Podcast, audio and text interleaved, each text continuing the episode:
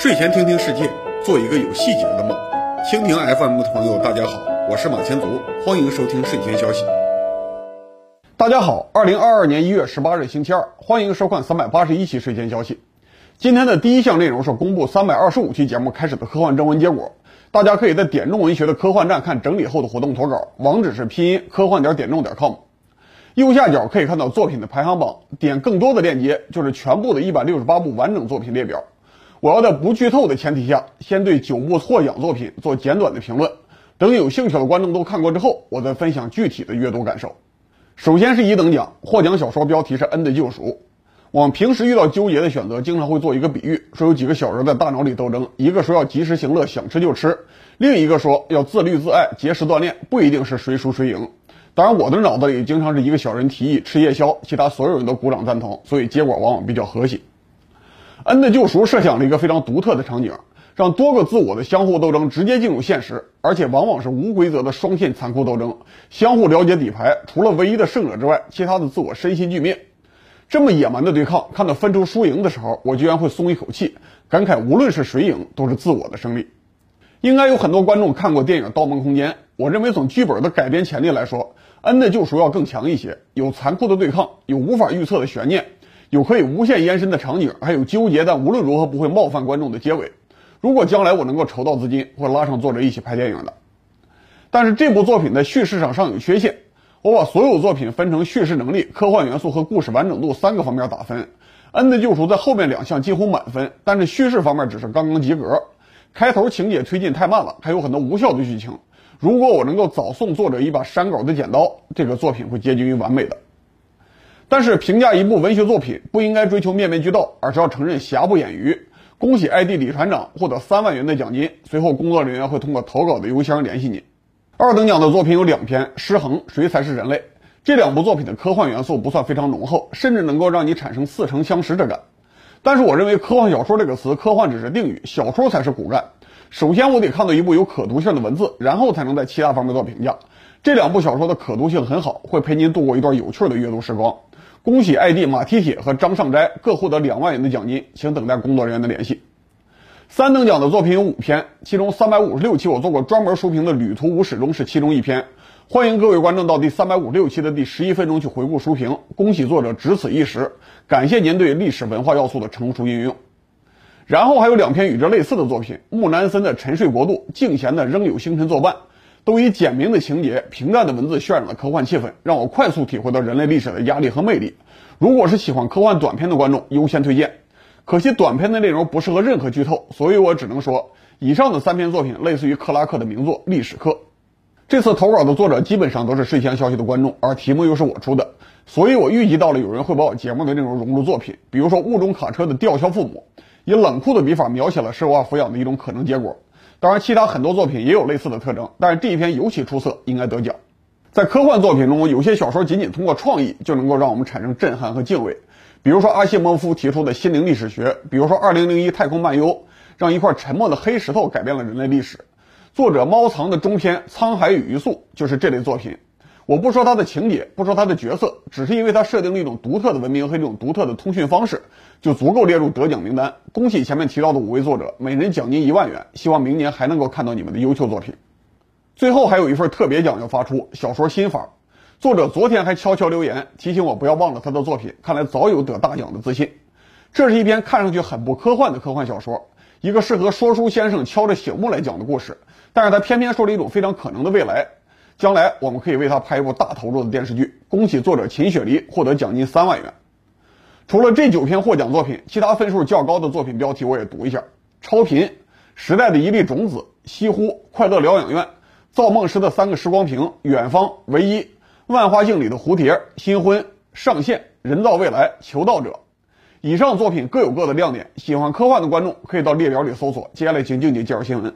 去年的十二月二十四日，柬埔寨执政党人民党召开第四十三次中央委员会议，支持人民党现任党主席洪森做下一届的首相候选人。同时，人民党还宣布支持他的长子洪马内作为未来首相候选人，确定了洪森家族的世袭地位。杜工，为什么洪森能在二十一世纪公开搞世袭政治呢？在建立世袭王朝之前，洪森已经努力了五十年，比大多数传统王朝的开国历程都要长。只要在接下来几年身体不出问题，传位成功的概率很大。真正的挑战在于洪森死后，子孙能否控制局面，能否控制住内斗的欲望。洪森一九五二年出生于中低层农民家庭，祖上据说有华人血统，第一个名字是洪本纳。二十世纪六十年代，美国为了打赢越南战争，断绝南越的游击队后勤，不断扩大战场。一九六五年开始轰炸柬埔寨，在柬埔寨内部培养了亲美力量。当时柬埔寨执政的诺罗敦·西哈努克亲王反对美国的军事行动，宣布断绝与美国的外交关系。一九七零年三月十八日，在美国支持下，柬埔寨的首相朗诺和副首相施里马达发动了政变，废除了西哈努克，宣布柬埔寨成为共和国，欢迎美军进驻。柬埔寨人并不喜欢美国傀儡政府，各派势力都武装对抗朗诺施里马达政权。其中最强、最著名的武装是少数知识分子发动下层农民建立的红色高棉。西哈努克亲王之前曾经武力镇压过红色高棉，现在国王没了，反而是一派成为反美的骨干。一九七零年，十八岁的洪本纳加入了红色高棉，改名洪森，还宣布自己加入红色高棉的四月十四日就是新的生日。无论洪森当时怎么想的，多年以后他宣称自己从来没见过波尔布特，政治上一直支持西哈努克亲王，加入红色高棉只是为了对抗国内的反动势力和国外的侵略者。经过五年的武装斗争，付出几十万生命的代价。一九七五年，美国在东南亚的附庸国体系全面崩溃，越南人民军打下了西贡，红色高棉武装进入了金边，而长期流亡中国的西哈努克回到了柬埔寨担任国家元首，红色高棉的领导人波尔布特当总理，形成了一个奇特的王权革命政府。接下来几年，因为苏联支持越南，而柬埔寨和越南关系紧张，中国和美国的冷战的惯性下，提供了实际上的战略发展空间。柬埔寨本来可以有很不错的发展机遇，可以慢慢修复自己的战争创伤。但是在管理国家方面，红色高棉并没有发挥知识分子的先进性和基层农民党员的务实主义，反而是知识分子领导层制定了脱离实际的规划，再利用农民的小生产者落后习性去执行，达成了可以想象的最差组合。结果柬埔寨又损失了几十万人口，而红色高棉和国王的奇怪联盟也很快破裂，软禁了西哈努克。一九七七年，波尔布特决定对外转移矛盾，派军队攻击老挝和泰国，还准备对越南发动战争。而越南刚刚接受了大量的苏联援助和南越美国武器，正处于暂时的军事实力顶峰。为了扩张领土，配合苏联，越南很乐意和柬埔寨打一场。这个时候，洪森已经是红色高棉的团长，他对红色高棉失望，也认为打越南必然会失败，所以带着一部分军队站到了越南一边。事实证明，洪森的眼光很准，越南很快就击退了红色高棉，还反攻进入了柬埔寨的领土。在苏联支持下，越南准备重建东南亚的政治秩序，建立覆盖整个中南半岛的现代国家。第一步就是在老挝和柬埔寨建立附庸国，直到今天，老挝的执政党还承认要接受越南的指导。在柬埔寨，越南推出了另一个红色高棉高官，当过师长的韩桑林来管理柬埔寨。洪森之前只是团长，所以是韩桑林的下属。韩桑林带领柬埔寨军队和越南一起反攻到柬埔寨。一九七九年进入金边建立政权，四十五岁的韩桑林当了主席，二十七岁的洪森当了全球最年轻的外交部长，但是他的政权内部排名要到第六七位。柬埔寨新政权成立之后，敌人包括退到农村的红色高棉，包括希望夺回王权的西哈努克，甚至包括朗诺政权的剩余力量，他们联合起来希望打进金边。韩桑林应付起来这有点手忙脚乱。同时，柬埔寨作为小国，非常在意大国的封锁和援助。这个新政权也并不希望完全做外国代理人，和越南要维持亲密但是半独立的关系。洪森在关键的外交部长职位上不断展现了个人能力，地位逐年上升。到了1985年，三十三岁的洪森正式担任了柬埔寨部长会议主席。韩桑林逐渐边缘化，最后活成了柬埔寨的一个吉祥物。现在还很健康。洪森要正式代表金边政权应付柬埔寨的各方面势力了。洪森的第一步是找王室合作，打击在农村还很有影响力的红色高棉。为此，他要先拉拢一部分反对派。1991年，洪森邀请了西哈努克亲王回国，而且在1993年再次送他当机当了国王。新的国王是立宪国家，要通过民主选举来赋予政府合法性。红色高棉在参加选举问题上犹豫不决，被洪森借助大国势力永久排除在柬埔寨的中央政府之外。而配合洪森的王室得到了非常重要的政治实权，西哈努克的儿子拉纳列当了第一首相，洪森自己做第二首相。一九九三年底，西哈努克国王授予洪森和韩桑林两个人亲王的封号，西哈努克个人又收了洪森为义子，把他纳入了王室的贵族体系，希望能够长期维持政治联盟。但是洪森的目标显然不是长期当西哈努克的干儿子，将来还要把政权还给王室。所以，洪森的第一招是分化王室。他把西哈努克亲王的另外一个儿子夏卡彭拉到了柬埔寨的人民党这边，任命为副首相，鼓励夏卡彭在电视上攻击哥哥第一首相拉纳列品行不端。一九九四年，夏卡彭亲王野心膨胀，联合了前内政部长辛松，企图武装政变，结果被洪森和拉纳列联合镇压清洗，王室的力量损失很大。一九九五年，西哈努克的弟弟西里武宣称要杀掉洪森，但还没有任何实际行动，就被洪森抓住了把柄反击，又清洗了一批王室的支持者。一九九六年底，洪森的妹夫高沙木被不知名的枪手刺杀，洪森和拉拉列亲王之间出现了尖锐对抗。到了一九九七年，洪森和王室相互摊牌，洪森指责拉拉列亲王从台湾进口了武器，搞独立武装，拉拉列亲王也不否认，宣布自己作为第一首相进口武器很合理，最后爆发了公开交火。两派人马的尖锐对峙，最后发展成了武装对抗，包含了一定的阶层对抗性质。但毕竟柬埔寨已经是一个逐渐现代化的国家了。出身农民的洪森最终排挤了不接地气的拉拉列亲王，西哈努克王室再次成为吉祥物。与其同时，洪森也聚集了足够的资源对付山区剩下的红色高棉。一九九七年，他抓住了波尔布特，招降了剩下的游击队。这几次政治斗争，洪森的做法比过去任何一任柬埔寨政府都要宽厚，用最小的报复清算化解了历史矛盾。所以，就算有一些公开的作弊和收买，柬埔寨民众也给出了极大的宽容。毕竟，过去连续四五个政府都习惯用靠杀人来维持统治，洪森相比之下还算个温和且理性的领导人。到了二十一世纪初，洪森终于成为无可争议的柬埔寨统治者。外交部长出身的洪森对外关系处理也不错，虽然他把王室变成了吉祥物，还消灭了红色高棉，但是完全继承了其他势力和中国的友好关系，高调配合中国的一带一路倡议。同时，对越南、对美国这些强国，他能够放下历史问题，以现实利益为基础谈判。当柬埔寨的国内民族主义需要一个西牙阀的时候，洪森就找相对最弱、也最不可能提供大规模援助的泰国搞军事摩擦，到貌似名气大、实际上无关紧要的丛林宗教圣地打了小规模战斗，让泰国知道自己有明确的目标、烈度可控，还能够满足国内城市的民意，增加了支持度，内政外交配合默契。现在，中国是柬埔寨最大的投资来源国，而中国投资主要集中在纺织品行业。针对欧美市场换外汇，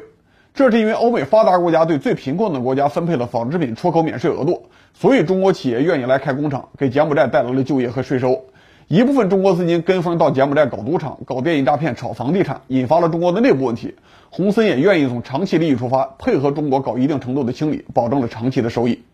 依靠稳定的经济收益，洪森的权威越来越大，逐渐用自己的家族替代了王氏家族，建立了新的贵族体系。洪森的长子洪马内娶了警察总局局长的女儿，洪森的侄女嫁给了警察总局的副局长，另外一个警察总局的副局长女儿也嫁给了洪森的侄子。洪森的次子洪马尼娶了农业部长的女儿为妻，洪森的女儿洪玛丽嫁给内阁办公厅大臣索安的儿子。对于这些权贵来说，要是洪森的儿子不接班，对外担心其他统治集团来清算，对内也担心相互斗争分裂，不如直接支持洪森家族选一个儿子出来执政比较好。洪森比较年轻，到二十一世纪初才五十岁，所以他有足够的时间给儿子接班做布局。他的大儿子洪马内高中毕业之后，先去美国读西点军校，然后去纽约大学读经济学硕士，再到英国读了经济学博士。他一方面让儿子获得了足够的统治技术，另外一方面也希望留学经历能够增加西方国家对世袭的认可。在二零一八年，洪森要求国王任命洪马内为王家军副总司令，成为仅次于洪森的军阀第二号人物。他的二儿子也当了执政党的监察委员会副主席。到这个时候，洪森子孙接班已经是预定事件了。几个星期之前，洪森公开宣布要在2023年成为首相的父亲，要到2040年成为首相的爷爷，口气非常像秦始皇。但是洪森并不希望用洪家替代王室，反而希望有个王室在前面给自己分担世袭的政治压力。他只是公开宣称，王位传承的时候，继承人应该由政府而不是国王自己来决定。2004年，西哈努克国王因为健康原因选择了退位。以洪森为首的委员会决定让西哈莫尼王子接任国王。这套政治和礼仪分离的体系，历史上来看最像平安时期的日本。西哈努克家族对应礼仪性的天皇，而洪森家族对应世代摄政的藤原家族。当然，从现代国家和地区的先例来看，发展经济和世袭最高权力是很难兼顾的两个目标。发展经济就意味着增强城市人口和资产阶级的力量，让他们逐渐渗透进国家机器，掌握一批基层单位。对这些封建贵族提出更多的政治诉求，要求制定更清晰的利益分配规则，最终要和顶层的权贵爆发冲突。台湾省的蒋家就是这么下台的。经济快速增长并不能给世袭独裁提供稳定性。面对经济发展后的政治发展趋势，世袭政权如果不强行叫停经济发展，就得一步步放弃实权，把自己变成礼仪性的职位，才有可能长期维持社会稳定。全世界大多数立宪君主国家都有类似的形成过程。可是柬埔寨已经有一个礼仪性的王室了，并不需要洪森家族做额外的吉祥物，更不需要围绕着洪森家族周围的权贵集团。当年日本维新变法的时候，再次把天皇拽出来当元老军阀的象征，但是并没有给幕府将军家族类似的地位。现在柬埔寨不太可能退回长期经济停滞、对外隔绝的农业时代，也就不太可能允许政治实权连续世袭。